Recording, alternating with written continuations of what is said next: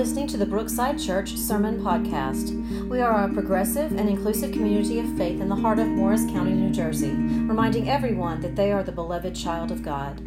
For more information, visit us online at brooksidechurch.org.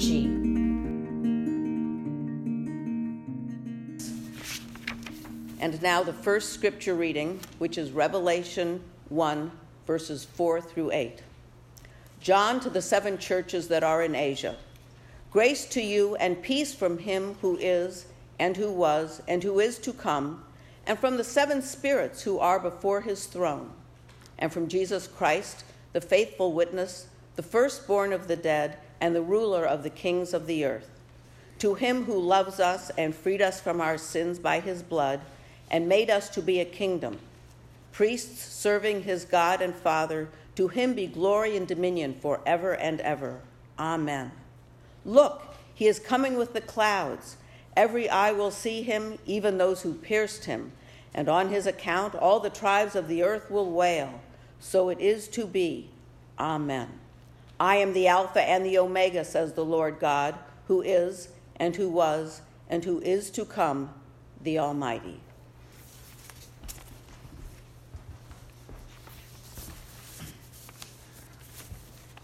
Thanks, Hope. Our um, second scripture reading this morning comes from John chapter 18, uh, verses 33 through 37. And these are, uh, by the way, the traditional liturgical season scripture readings. So um, we're going to take it and sort of read through and think through the way that the rest of the churches uh, and all the other communities are doing together. So we're reading this and thinking through these things together. This is John 18, 33 through 37.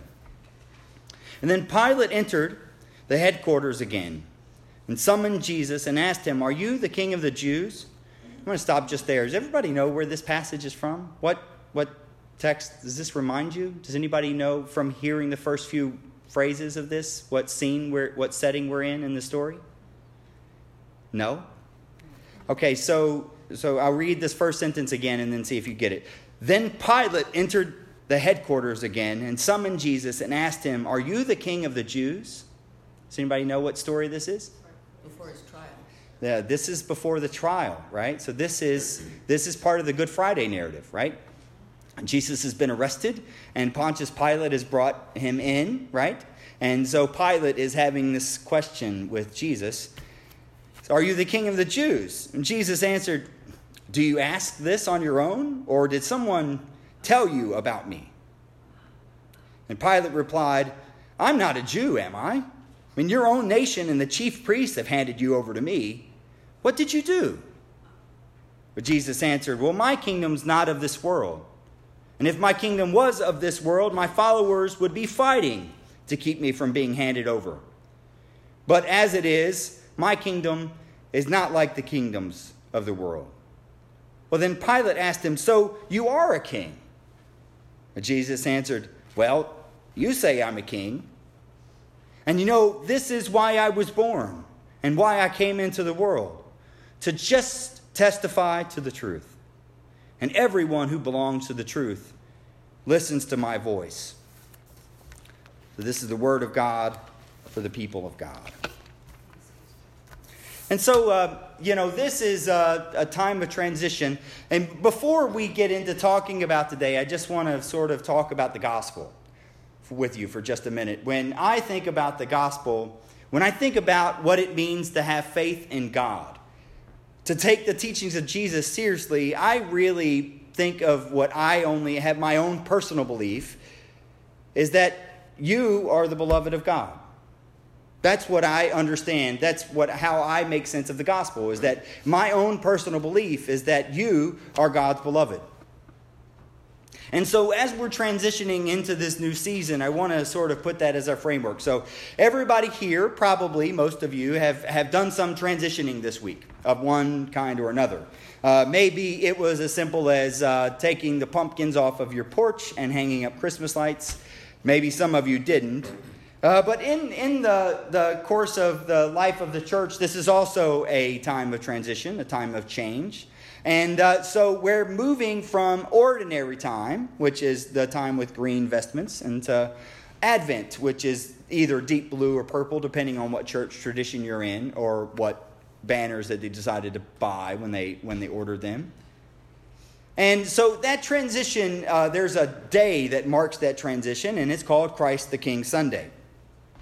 And Christ the King Sunday is meant to highlight one of the main key theological focus uh, points of the church. And it's so important for us as a tradition, as a denomination, that on our banner over here, on our logo, our crest, right, we have at the very top of it a crown.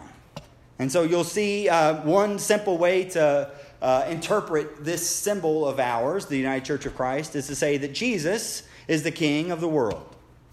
Right?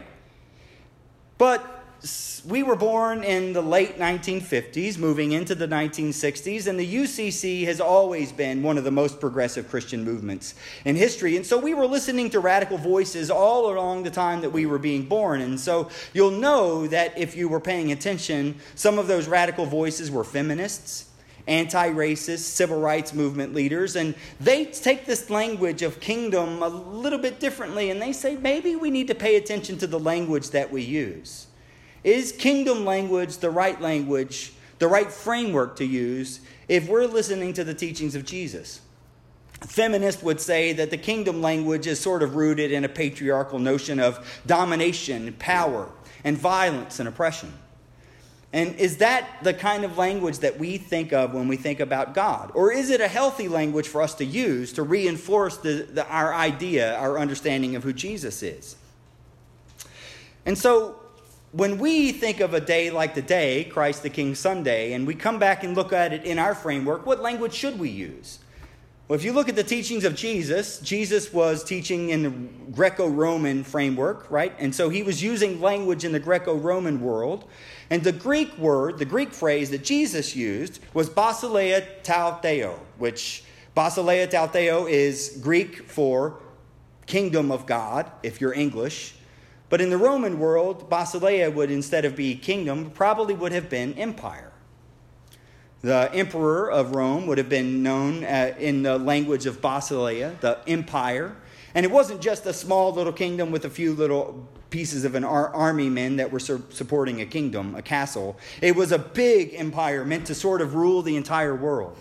So Jesus teaching his movement with his followers was trying to use a language of the time to help them get a sense of what the movement that Jesus was teaching them was supposed to look like an alternative empire or an alternative to the empire, a different kind of empire.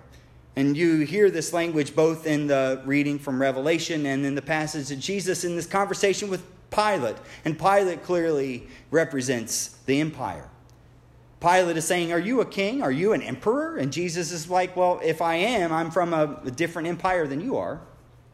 My empire is not like your empire, because if it were, then obviously, if I'm being arrested, there would be an army coming to fight you. So, you see, there's this framework, this tension between the teachings of Jesus and the empires of the world, deep embedded in the heart of the gospel. One of the ways of the language that we I can try to start thinking about this, and many of you have heard me do this various different times. And moments like this, is important to redo it again, to rethink it. Uh, Mark Van Steenwyk wrote a book a number of years ago called The Unkingdom. And the unkingdom was meant to use a framework of repentance to think about what it means to, to think about the teachings of Jesus. So the unkingdom was the language that he used because he was saying that repentance was supposed to teach us that we can't start looking at the promises of God until we can repent and put away the, the notions of domination and power and violence. And so we have to undo that before we can start to dream about what we can become. And so he sees what Jesus was doing was using the language of the empire to undo the empire. So the whole notion of creating this alternative community known as the Basileia tou theou was mo- supposed to be an un-empire, an un-kingdom, an undoing of the kingdom with the creation of this thing that Jesus was doing. But as, as helpful as I think that a notion of unkingdom is, it, it's deconstructive. It's deconstructive. It doesn't give us a language that helps us know how to be constructive. So it, it's, it's helpful in knowing what we shouldn't be like, but it doesn't really give us, I don't think, a clear enough picture, a language to think about what we can become.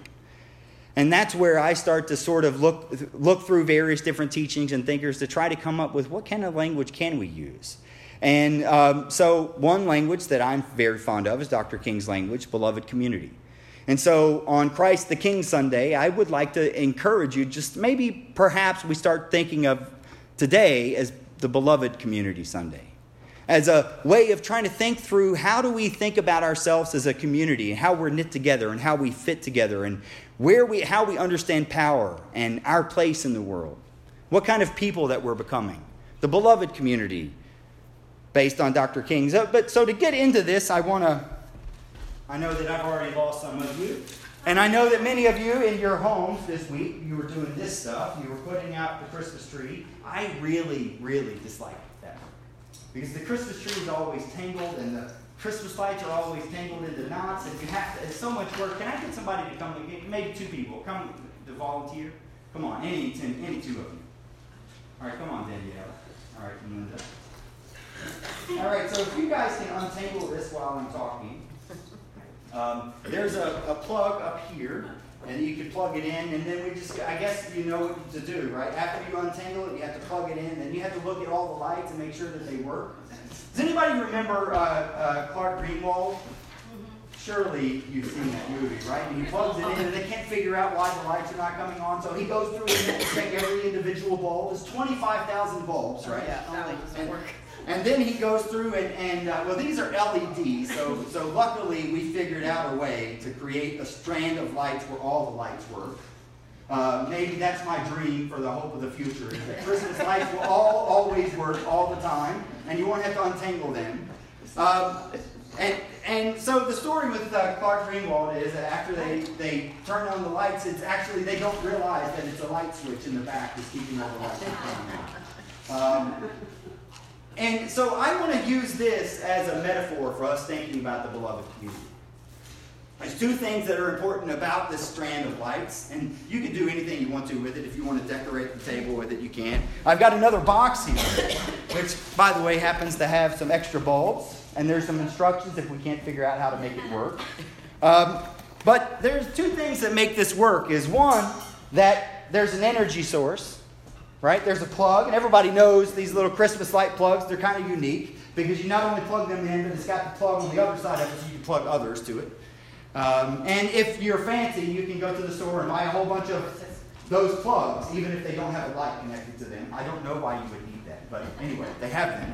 Um, and, and then the second thing is the first thing is the power source. The second thing is that there are these bulbs. And um, and you didn't catch it. Um, I wanted to know how savvy you were, but uh, but there's actually a bulb that's not working, right? Uh, so if this had been uh, uh maybe five years ago, if without this bulb, then none of the lights would be working. And so we would have to go through and check each individual one to make sure it works in order to get all the lights working again, right? And then there's the fancy ones that you can buy, you know, the blinker bulb that you put it in there, makes the whole thing blink. And then if you have two or three blinker bulbs, you've got various different parts of the lights that are flashing, right? So this, I think, helps us understand the beloved community because it not only reminds us that we have to be connected to the source of where we get our light, but also remind us that in order for us to shine, we have to be plugged in. And so there's this sense that the beloved community works like this because in order for it to work, we have to recognize we have to be connected to God. But even that's not enough. We have to be connected to each other, plugged in for us to shine. So we can shine individually to the world, but we're not going to shine the way that we would if we were connected to the stream, right? And so, listen, think about that notion of the lights sort of serving as a metaphor of the beloved community as I read this passage. This is from um, a guy named Donald Chinula, and uh, he's a scholar that talks about the beloved community. Um, and he said this He said, Nobody is a nobody. And he's borrowing from Dr. King's language. He said, Nobody is a nobody. Everybody is a somebody. Somebodyness is never earned or conferred. It's innate, it's a right, it's divine, it's ontological. My somebodyness derives from God and thrives on your somebodyness.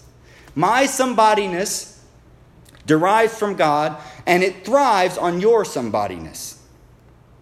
The two are independent and mutually inclusive.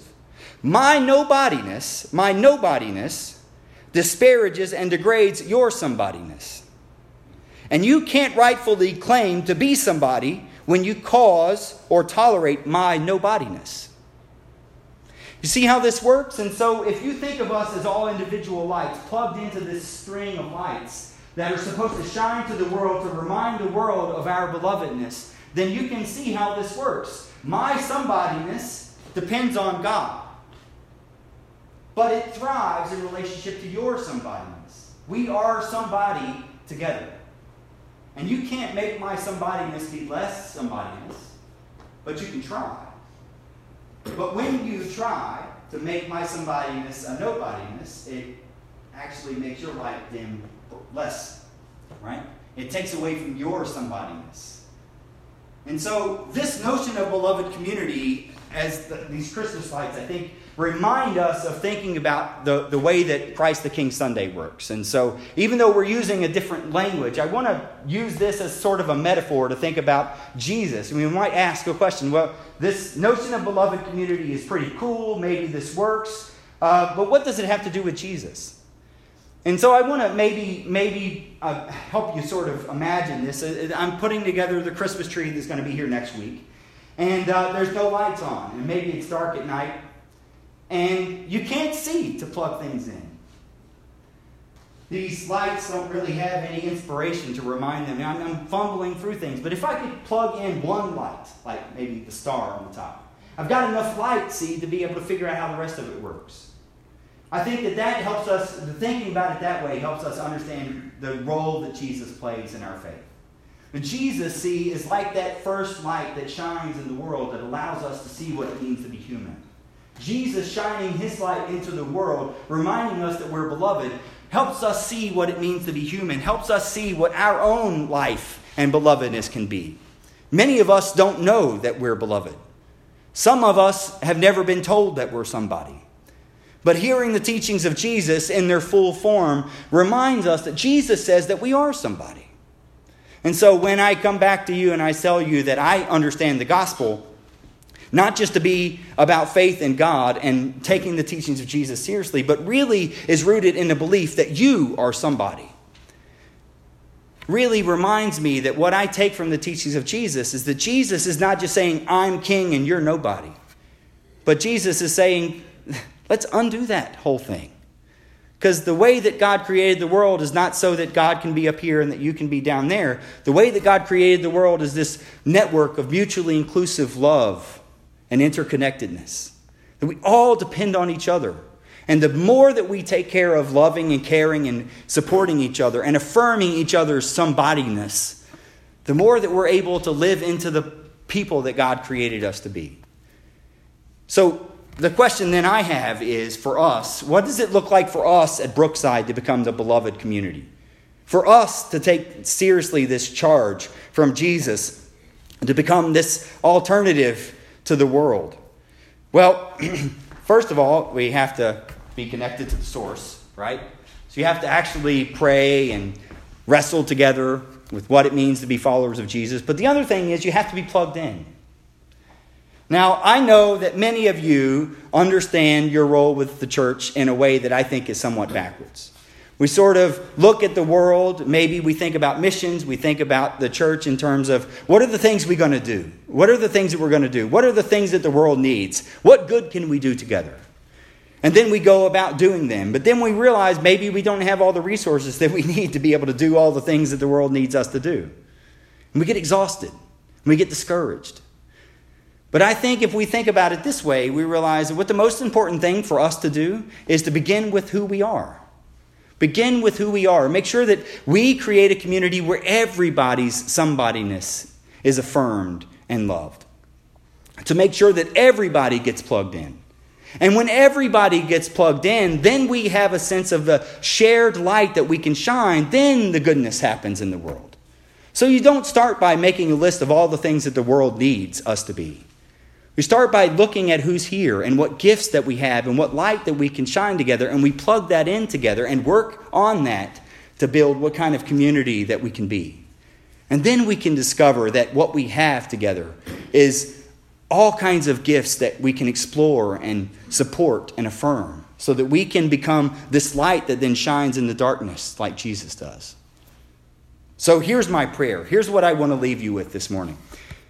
I pray that each one of you finds a way to be connected, not just to God, but to each other. And that by being connected, I pray that we would be able to find ourselves affirmed and our somebodyness supported. That our somebodyness begins to shine and that our individual somebodyness thrives on each other's somebodyness. That we as a community stop asking what we should do or even asking what the world needs and start looking at each other and say, how can we shine together? How can I support your somebodyness? And try to find out how all the people who are here can feel included and loved and affirmed. And in that prayer, that's how I pray that we can move into the into the season of Christmas together. And so, as you're driving around this next few weeks and you see the Christmas lights, I hope that maybe this will remind you a little bit of this prayer that I'm praying for you to be connected, for us as a church to be so connected together and so connected to God that we can shine to the rest of the world and remind them the beauty and the love and the belovedness of God. Amen.